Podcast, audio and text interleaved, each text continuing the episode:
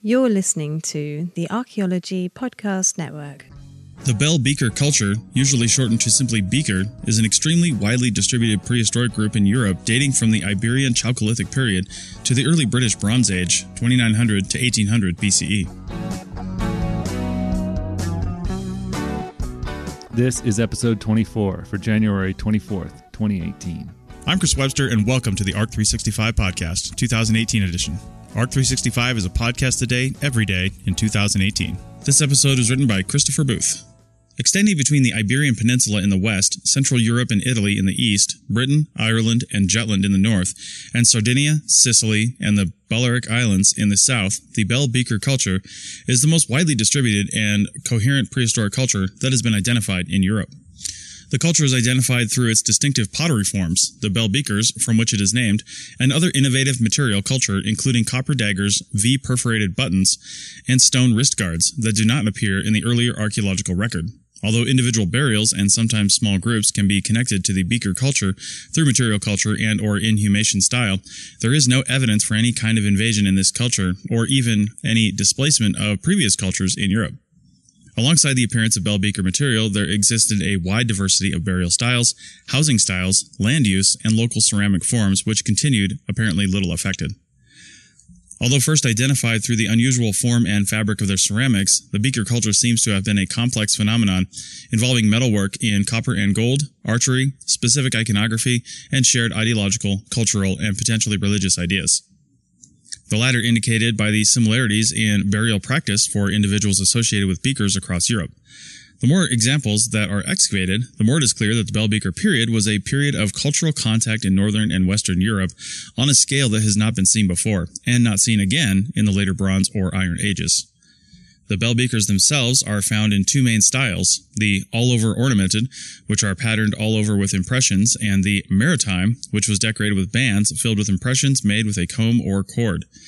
There is no overall purpose that can be ascribed to the beakers. While it has long been suggested that they were for consuming alcohol, beer and mead residues have been identified from certain examples. Not all beakers were drinking cups.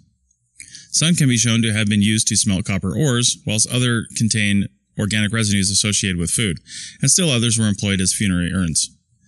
The accepted interpretation of the beaker culture until the mid 20th century was as the migration of a group of people across Europe. However, British and American archaeology in the 1960s was skeptical about prehistoric migration, and a theory of cultural contact which de emphasized population movement gained acceptance from the mid 1970s.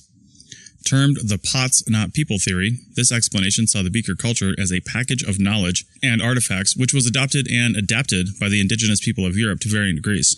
The theory suggested that this transfer of knowledge occurred through a combination of population movements and cultural contact, perhaps in the form of a prestige cult linked to the technology to brew beer. Analysis of pollen at sites associated with the spread of beakers does suggest an increased production of barley, which may be associated with beer brewing. Other explanations for this phenomenon include the idea that the Beaker folk were originally bronze traders who subsequently settled within local Neolithic or early Chalcolithic cultures. This theory emphasizes that the distribution of beakers was highest in areas of transport routes such as fords, river valleys, and mountain passes. Close analysis of the bronze tools associated with beaker use does also suggest an early Iberian source for copper, followed subsequently by Central European and Bohemian ores. More recent investigations in the Mediterranean and France have re-emphasized the importance of migration. The investigation of over 300 sites has shown that human groups in this period actually moved in a process that involved explorations, contacts, settlement, diffusion, and acculturation or assimilation. The identified pattern of movements was diverse and complicated along the Atlantic coast, the northern Mediterranean coast, and sometimes also far inland.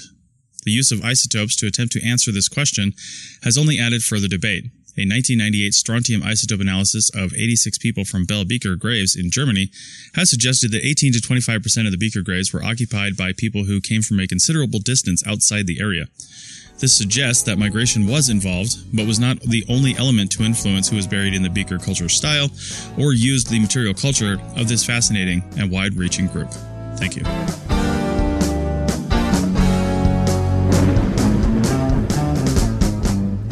Thanks for listening to ARC 365. If you want to hear more ARC 365, check out www.archpodnet.com slash ARC365 for the 2017 and 2018 episodes. Check out archpodnet.com slash ARC365-G30 for the last 30 episodes. Please subscribe and rate on your service of choice. We're available on iTunes, Stitcher, and Google Play, among others. Support the APN at archpodnet.com slash members. Thanks for listening, and thanks for being awesome. This show is produced and recorded by the Archaeology Podcast Network, Chris Webster and Tristan Boyle, in Reno, Nevada, at the Reno Collective. This has been a presentation of the Archaeology Podcast Network. Visit us on the web for show notes and other podcasts at www.archpodnet.com. Contact us at chris at archaeologypodcastnetwork.com.